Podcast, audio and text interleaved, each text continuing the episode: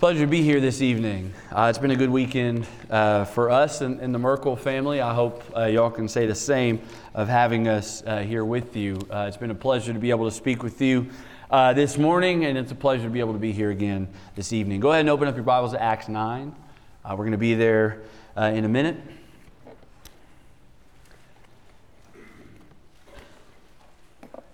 There, there's a phrase that I've heard used a lot that, that actions speak louder than words. I think that's a phrase that we're all pretty familiar with. Uh, we sometimes use that phrase uh, to show our, our own lack of trust in somebody, kind of like a boy who cried wolf situation, where they say they're going to do something or they say there's something over there. They say it all the time, but then when the action comes to actually do it, well, there's, there's nothing there. Kind of like a I'll believe it when I see it type situation. Uh, or we say it to reveal someone's true character. Like perhaps uh, you can have a father who says that they love their family, and yet they hardly spend any time with them. And really, they do everything they can to uh, avoid them, right? Their actions would speak very much uh, differently than, than their words.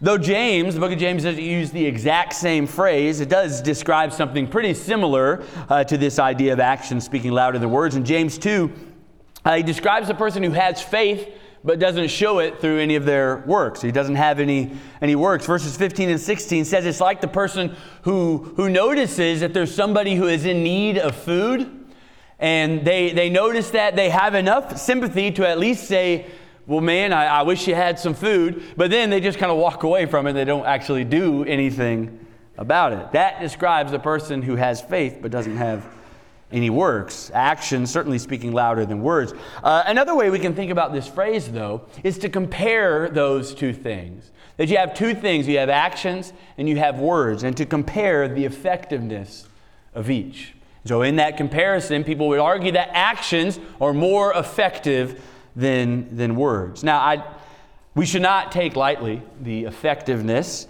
uh, of a kind word. Proverbs 25 and verse 11 says, Like apples of gold in settings of silver is word spoken in right circumstances. Um, perhaps you have been the beneficiary of a kind word. Maybe you wouldn't have described it as apples of gold, but you would describe it as something very good, something that's uplifting to you. Words are, are very powerful. But this morning, I would like to suggest, uh, by looking at two stories in the life of Barnabas, I would like to suggest that more often than not, actions are more effective than words. And I would like to suggest that had Barnabas substituted his actions for only words, much of the New Testament would look, would look pretty different. But before we get into those uh, two stories, I think it's important to kind of lay out who Barnabas is because he's not the type of character like a Peter or a Paul, or even people out in the world who have no idea what the Bible is have probably heard of those two people, or certainly Jesus. No, Barnabas isn't mentioned quite as many times as, as they are, so I think it'd be good for us to give a, a, good, a pretty good idea as to who Barnabas is. Well, he's first mentioned uh, in Acts chapter 4. He's called a Levite from Cyprus. So I've circled Cyprus there for you, the island of Cyprus. He's called a Levite. Now, a Levite would have been uh, would have understood the law better than than most, so we can assume Barnabas had a pretty good uh, understanding of the law. Uh, but it's interesting that Levites, to this point in the New Testament, have kind of gained a reputation of of rejecting Jesus, and yet that doesn't seem to describe Barnabas. But as you read more in Acts chapter 4, Barnabas isn't even his actual name. It's a nickname that's given to him. It actually means son of encouragement. And as we read through some of these stories this morning or this evening, you'll see that this is a pretty apt description of, of Barnabas. His real name is, is, is Joseph. Um, we also see that he had a, a certain amount of, of wealth uh, in that he owned land but what's interesting is that he didn't really see that wealth as, as any real value to him. Actually, the only value that he saw to that wealth was the value in helping others. He sells that land and he lays the money at the apostles' feet. It's interesting that in Acts chapter 4, all of this is mentioned about Barnabas in the context of describing how the church was of one heart and soul. And Barnabas is the only person who's mentioned by name in that portion. Almost as if to say that Barnabas is this prime example of how the church is of one heart and soul. We learned a lot about Barnabas just in those few verses there at the end of Acts chapter 4. But we don't see him again until Acts 9, and we'll spend a, a good bit of time here in a minute. Uh, but what we'll see in Acts chapter 9 is that he did have a, a good amount of influence uh, in Jerusalem. We see him again in Acts chapter 11. Paul is sent, or excuse me, Barnabas is sent to uh, Antioch because in Antioch there were these Jewish Christians who started spreading the word to Gentiles, and there's a lot of excitement there. And so the people in Jerusalem decide to send Barnabas uh, to encourage those people. And you, you, you see there this commitment to preaching the word here in Acts chapter 11. And within this chapter, uh, Barnabas is described as a good man, full of the Holy Spirit and of faith. We'll have more to say about that later. Uh, we see that Barnabas is the kind of person where if there is a need, he is willing to go out and find someone to help them with that need. Uh, in Acts 11, there is this need, and he goes out and gets Saul, or we better know him as, as Paul, and he gets him involved into the work. And he's clearly a pretty trustworthy person because by the end of Acts chapter 11, uh, the, the members there in Antioch are inspired to give a large contribution to those who are in uh, Judea. And they trust that large contribution with Barnabas uh, and, and Saul. And then later in Acts chapter 13, still in Antioch, we see Barnabas in a list of prophets and teachers. And what's interesting, and we don't, we don't put much value uh, in lists, I think, in our day and age today, unless we put like numbers next to them. We usually just chro- uh, put in chronological order or maybe alphabetical order or something like that. Uh, but to my understanding, lists in like ancient times were, were, the order of that list was very important. So the fact that Barnabas is mentioned first in this list may indicate that he's the oldest of the group. It may indicate that he's the leader. It may indicate that he's the most respected I would argue that he's all of the above in this particular group, and so that gives us a pretty good understanding about his regard in the city of, of Antioch. But he leaves Antioch, and we see him uh, in what's called Paul's first missionary journey. But it's really Barnabas and, and, and Paul's first missionary journey because he is kind of the one who kind of takes the lead. And, and we read in 2 Corinthians chapter 11 all these terrible things that Paul had to go through uh, in all of these journeys. But in Paul's first missionary journey, Barnabas is right there with them. Barnabas is the kind of person who is willing to speak boldly despite persecution. We see Barnabas again in Acts chapter 15, where there's actually two different occasions where Barnabas is willing to have this great dissension among brethren for the sake of, of the kingdom. First, you see him having this great decision, uh, dissension among the, the sect of the Pharisees. Uh, and this particular sect was saying that Gentiles first had to become Jewish in order to be saved. And Paul and Barnabas, along with uh, many others, uh, refute that claim. But then the second time we see him is at the end of Acts chapter 15 where Barnabas is arguing with Paul of all people. There's this great dissension between them, and we'll talk about that more in a minute. But what we see in Barnabas in both cases is that he is willing to have confrontation. Not that he's seeking it. I don't think you see that in Barnabas. But where confrontation needs to be had, Barnabas is willing to have it for the sake of the kingdom.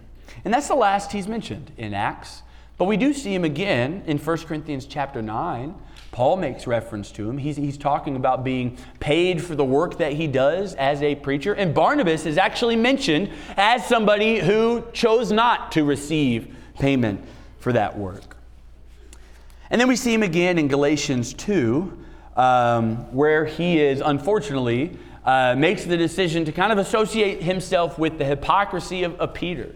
Peter kind of got wrapped into uh, having this fear of the party of the circumcision. That was this group of people who did not want to associate with Gentiles. Barnabas, or Paul and Barnabas, excuse me, Peter and Barnabas were willing to eat with Gentiles when those Jews weren't around, but as soon as they came around, they would refuse to eat with Gentiles. And Paul calls them out here in Galatians chapter 2.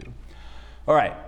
So there's many different applications we can make looking at Barnabas' life, looking at these great things that he is a part of, but I really just want to focus on two stories in Acts chapter 9, and the other in Acts chapter 15, in which I hope that we will see that actions truly do speak louder than words, that they are more effective than words. And I hope we will get a better idea of how we can encourage like Barnabas. So, hopefully, your Bibles is already open to Acts chapter 9. Uh, we're going to read there. Now, I have verses on the board, uh, verses 26 through 28, but I do want to back up a little bit, uh, about halfway through uh, verse 19. That'll give us a, a pretty good idea as to who Saul is within the context of this. Let's go ahead and read Acts chapter 9, beginning about halfway through verse 19.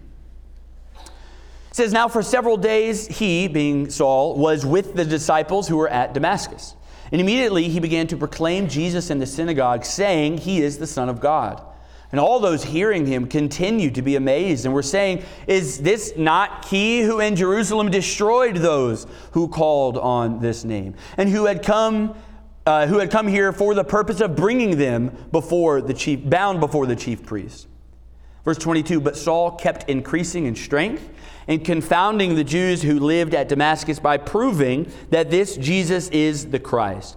And when many days had elapsed, the Jews plotted together to do away with him. But their plot became known to Saul, and they were also watching the gates day and night so that they might put him to death. But his disciples took him by night and let him down through an opening in the wall, lowering him in a large basket. And when he came to Jerusalem, he was trying to associate with the disciples, but they were all afraid of him, not believing that he was a disciple. But Barnabas took hold of him and brought him to the apostles and described to them how uh, he had seen the Lord on the road, and that he had talked to him, and how at Damascus he had spoken boldly out in the name of Jesus. And he was with them, moving about freely in Jerusalem, speaking, bold, speaking out boldly in the name of the Lord. So, immediately following Saul's conversion, he begins preaching in Damascus. And verse 23 states uh, that many days had elapsed, which is a pretty vague time period. Many days had elapsed. Paul actually goes into more detail on that uh, in Galatians chapter 1, verses 17 through 19. He gives a little bit more detail, saying that Paul went to Arabia and then came back to Damascus and actually spent three years in Damascus.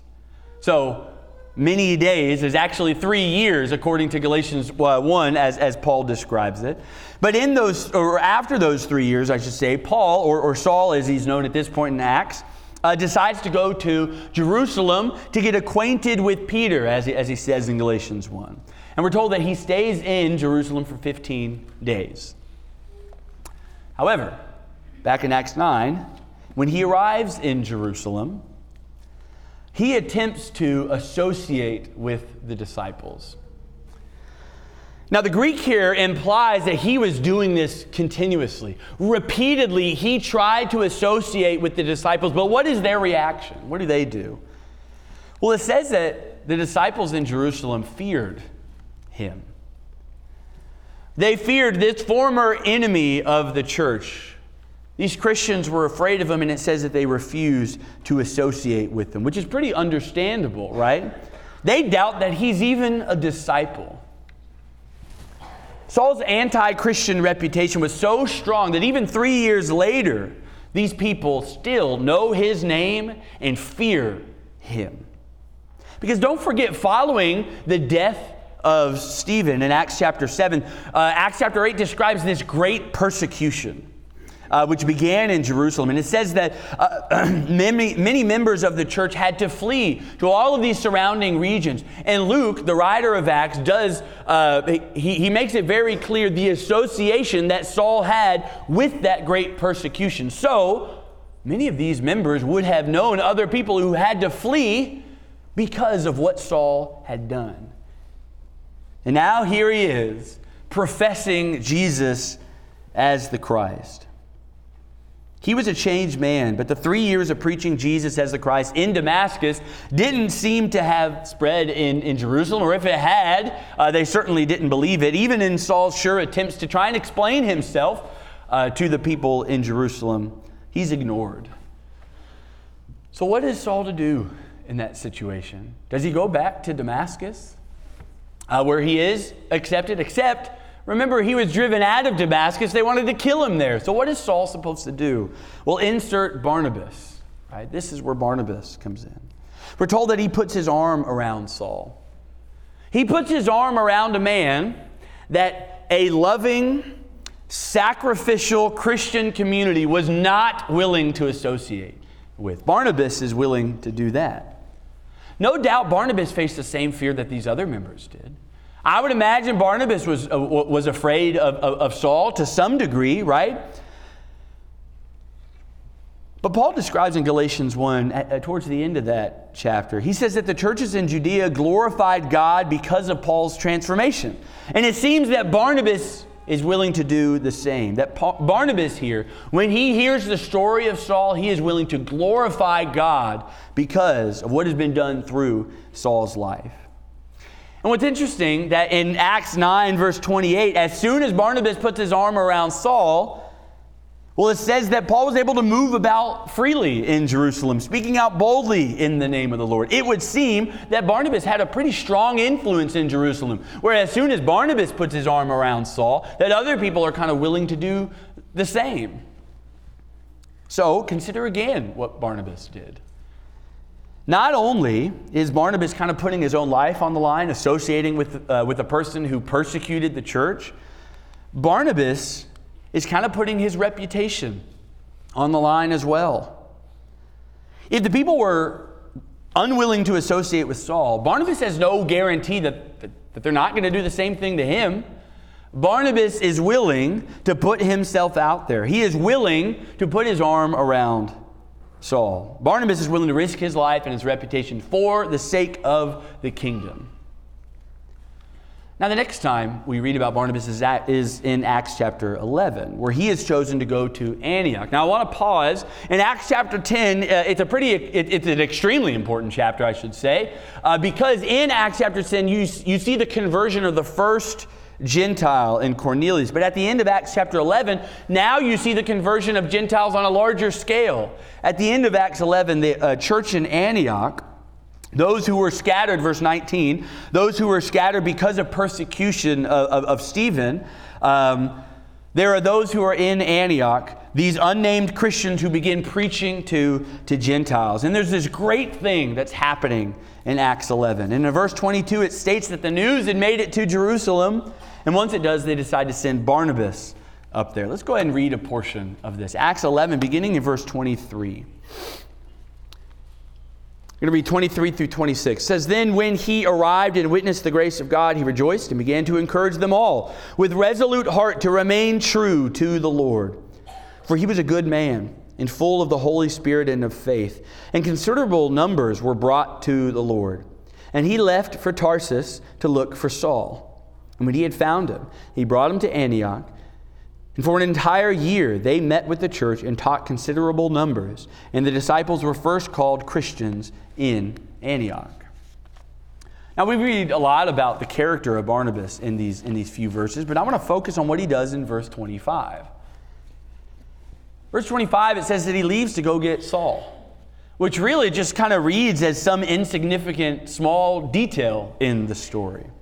But don't forget how this church came about in the first place. Verse 19 states that it came about those who were fleeing from Jerusalem. And why were they fleeing from Jerusalem? Again, we referenced it before back in Acts chapter 8, this great persecution that was happening as a result of Saul and people like him who persecuted the church. The people who are living in Antioch had to leave their, their, their place in Jerusalem because of this guy Saul, that now Barnabas is going out of his way to bring into this work. The same thing that he did in Acts chapter 9, we see him doing here again in Acts 11. Barnabas is once again putting himself at risk. But what I love about Acts 11, what I love about what Barnabas does, is that he's not just putting his arm around Saul and saying, Look, hey, man, I believe you. I know no one else does, but I believe you. He puts his arm around him and he puts him to work. He gets Saul involved in the work that he is a part of in Antioch. Saul isn't just there to kind of introduce himself for a few days like in Jerusalem.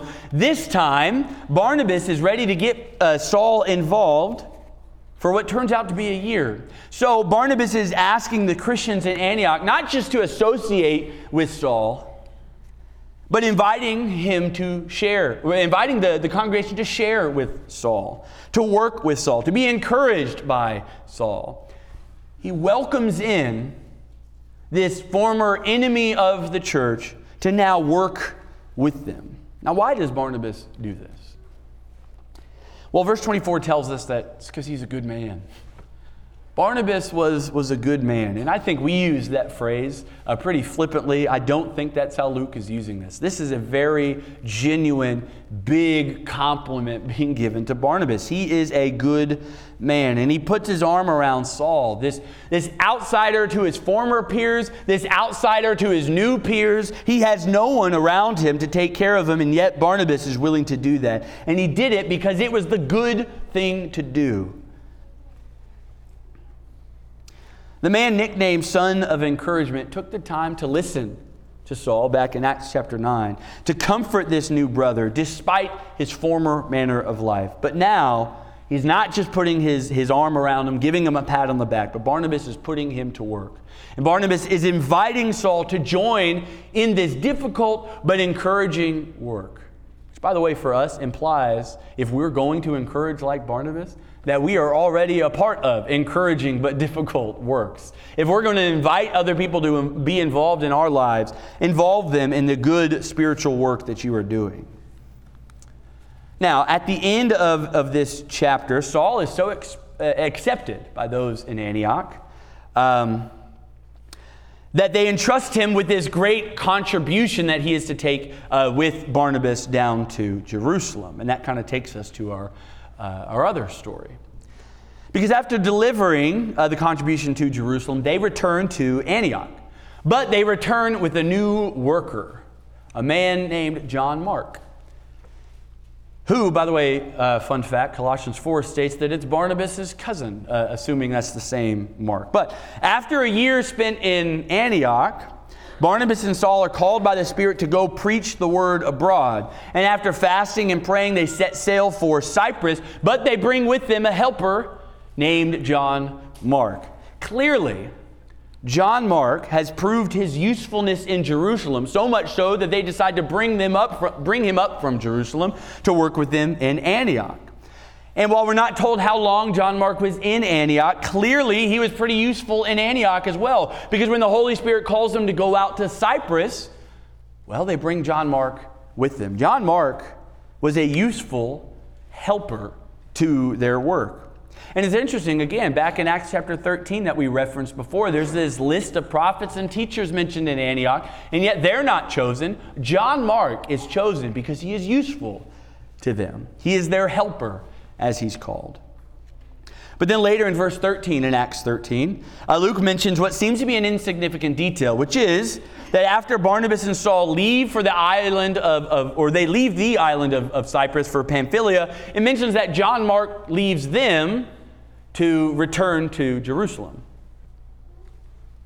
Now, this brings us to our second story in the life of Barnabas that I want to focus on Acts chapter 15. Go ahead and turn there. Because what seems to be an insignificant detail in Acts 13 13 is clearly quite a significant detail to Paul. Acts chapter 15, let's begin in verse 36. It says, After some days, Paul said to Barnabas, Let us return and visit the brethren in every city in which we proclaim the word of the Lord and see how they are. Barnabas wanted to take John, called Mark, along with them also. But Paul kept insisting that they should not take him along, who had deserted them in Pamphylia and had, gone, and had not gone with them to the work. And there occurred such a sharp disagreement that they separated from one another. And Barnabas took Mark with him and sailed away to Cyprus, but Paul chose Silas and left, being committed by the brethren to the grace of the Lord. So Paul wants to go back to these cities and encourage the people that they had met before, but Paul and Barnabas disagree on who they're going to bring. Barnabas wants to bring with them John Mark, this former helper of theirs. But of course, Paul refuses to work with them. And we're told that this sharp disagreement arises between them. Because, according to Paul, John Mark didn't just leave them, as it states in Acts 13 13. Paul says that John Mark deserted them and would not work with them. Again, we're told that this sharp disagreement happens, and it's so sharp that they decide to separate from one another. Paul goes with Silas to the churches in Asia Minor, while Barnabas takes John Mark to, to Cyprus. But once again, we see Barnabas doing exactly what he had done before. But this time, we see Barnabas putting his arm around John Mark, this brother in need. Acts 9 is he put his, his arm around Saul. He embraced Saul, with whom other Christians would not associate. In Acts 15, he embraces John Mark, with whom Paul would not associate, though for very different reasons. In both cases, Barnabas, I would argue, stands to lose something. We've already discussed uh, what, what he stood to lose in Acts 9, but in Acts 15, Barnabas stands to lose a partner a partner that he had done so many great things with, with whom that he had, he had spread the gospel, he had helped establish churches, he suffered persecution, he, he fled for their lives together. In the same way that this was no small disagreement, as some versions put it here in Acts 15, this was no small separation. And yet, Barnabas is willing to do this. But why? Again, why does Barnabas choose to do this? And again, I would like to suggest because he is a good man. Barnabas put his arm around John Mark because he saw a brother in need. Now, this isn't to say that what Paul was doing was wrong. I don't believe that at all. We're not told why John Mark left. But Paul felt that it was worth rebuke. He felt that it was worth this removal of trust in his usefulness. So we could all take wild guesses as to what John Mark actually did. I was reading some guesses, and some of them are pretty far fetched. But whatever it is, I think both men are justified in the position that they take. Barnabas, though, sees this as an opportunity to encourage and to comfort John Mark. But like with Saul, what I want us to see is that Barnabas does not just put his arm around John Mark. Barnabas does not just tell him, look, hey, everything's going to be okay. What Barnabas does is he puts him to work. He brings him to Cyprus. He brings him back where he was when he proved his usefulness, when he was useful to them. He brings them, he brings John Mark there again, and he puts him to work. So, what does this mean for us? Uh, how can we encourage, like Barnabas, taking a look at these two stories? I think I think the first thing that, that we can do, the first thing that we must do, is that we must be good examples of, of faith in our day to day lives. Now, we haven't talked about this quite as much as far as Barnabas is concerned, but again, we read all of those things, uh, all of the different places that he's mentioned in the book of Acts. You see great character in Barnabas. If we are going to try and be influential to other people, if we are going to try to encourage other people uh, and, and, and take time with them, we had better first be an example of being a good man, of having the Holy Spirit, and of faith. We must be willing to do that. Secondly, if we want to encourage like Barnabas, we must be willing to invest in other people. And that means getting to know them and that means getting them involved. Because an investment takes a lot of time. Uh, a simple pat on the back or a word of encouragement is useful, but it's not exactly a sacrifice of, of time. It's not exactly an investment. An investment implies a sacrifice. Now, an investment, as far as money is, is concerned, if you're investing money, you're hoping to get more back in return, right? Or at least the same as what you put in in the first place. But the investment that we see here in, with Barnabas is, is not that. The investment, when we're talking with people, this investment is a sacrifice of our time, it's a sacrifice of our energy. It's a sacrifice, maybe sometimes of our own health. It's a sacrifice, maybe even of our money. And we don't hope, we don't hope to gain any of that back. That's not our goal because this type of investment is not a selfish endeavor. And remember, this investment that Barnabas is doing is putting Saul and putting John Mark to work. bringing them and involving them in that work. I'd like to illustrate that uh, th- this way. Um, my son Dylan is three years old, uh, and we have tried uh, to teach him to, to crack eggs. You can probably see where this is going. Um, a three year old with an egg in his hand. It's actually interesting. We, we would have the bowl, and he ever so gently taps the egg on the side. That was impressive to me, and I'm thinking this is going to be a really great thing. Taps it, the crack is exactly where it needs to be. He grabs it on both sides, and then he just crushes it with both hands. And yolk is going everywhere, there's shells everywhere. But it's a, it's a good thing for parents to do stuff like that, right? To invest in their children, to teach them these little things. But here's the thing if you're going to invest in a three year old and teach them how to crack an egg, you're going to be picking out some shells. And that's just a part of it. If we're going to invest in other people, we had better be willing to pick out some shells. Because there were certainly some shells in Saul's life. There were shells in John Mark's life that Barnabas was willing to invest in and willing to help. And lastly, if we're going to encourage like Barnabas, we must be willing to seek those who are truly in need. We must be willing to seek those who aren't exactly in our circle of friends. We got to be willing to go outside of that to help those who are truly in need. Consider who Barnabas encouraged. Barnabas encouraged that outsider, he encouraged the new convert. Uh, are we encouraging the one who comes with a lot of baggage, like Saul? Are we encouraging those new converts? Maybe people who are new to the area, maybe people who, who don't have the means of encouragement that perhaps you have. Maybe they're not even seeking those means of encouragement, and yet you are willing to go out there and do that. Is that does that describe us?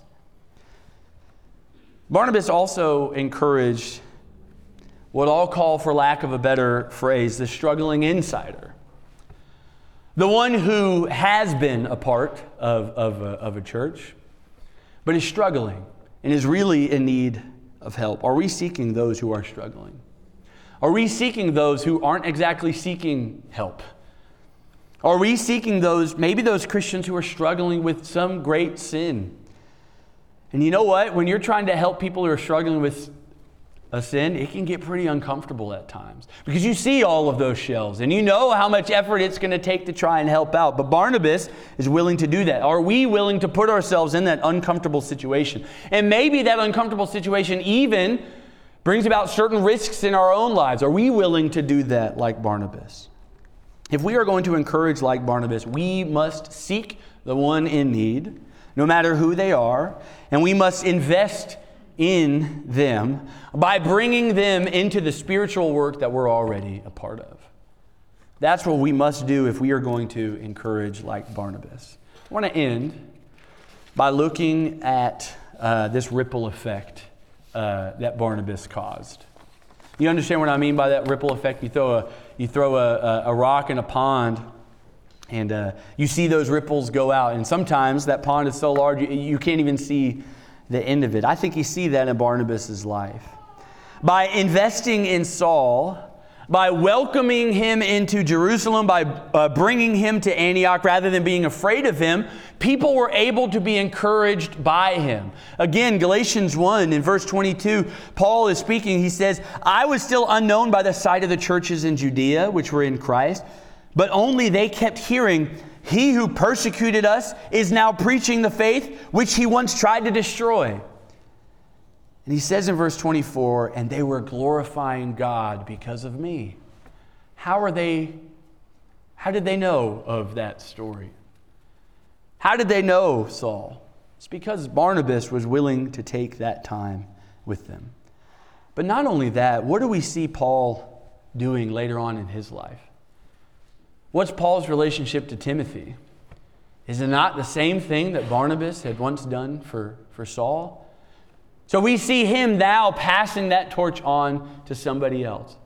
Barnabas takes Saul under his wing, Saul takes uh, Timothy under his wing. And you see that continue and continue. Are you the beneficiary of that? Did someone convert your parents and now your parents are trying to teach you and raise you in the fear and admonition of the Lord? What a great ripple effect that is We see Barnabas working in that. And by investing in John Mark after his failure, John Mark could be a helper once again. Peter calls him in 1 Peter uh, chapter 5, he calls him my son. And even Paul comes around. 2 Timothy chapter 4, uh, chapter 4, Paul calls John Mark useful. And in Philemon, he calls him a fellow worker. That because of the work of, of Barnabas, that John Mark was received once again even by, even by Paul. And it's widely accepted that John Mark is the author of the Gospel of Mark. And so, what you have is this great ripple effect of what Barnabas was able to do in other people's lives. Guys, we cannot truly know the outcome of the good that we do. The God who is beyond time and space knows, but we can't truly know. But what we can do, we can do the best we can in being good people full of the Holy Spirit and of faith, and demonstrating that faith in the way that we encourage others like Barnabas. I'm sure there are many examples of people here who have benefited from this ripple effect in your own life. But really, the reality is that every person here is going to be both of these things both the Barnabas and the one receiving the encouragement. Because as we've seen uh, this evening, that each of us should be more like Barnabas, but at some point in our lives, we are going to feel like Saul, or we're going to feel like John Mark. We are the ones who are truly in need of encouragement, and maybe that is you tonight. Maybe you feel more like Saul or Barnabas, or excuse me, Saul or John Mark. And we, we love Barnabas because at the end of the day, he's really just doing what, what Jesus has done for every person who has put on Christ in baptism. Jesus has embraced us, Jesus has brought us into his family, and Jesus has put us to work. And you know what? That can be you this evening if you're not a Christian. Uh, you can be put to work because you are brought into this wonderful family. But if you feel more like uh, Saul or John Mark, someone who feels isolated from this family because of, of, of, sin or because of circumstances, if you have any need, may, maybe you need to publicly announce that. But if you have sin in your life, you need to repent of that. You need to make your life right with God by confessing those sins. You can do it publicly, you can do it privately, but the point is, you need to repent because I promise you, in the, in the few times that I have been here, there are plenty of people here who are willing to put their arm around you and embrace you. But beyond that, far greater than that, God will put his arm around you and take you into that fold. If you have any need of, of this encouragement, please come up now while we stand and sing.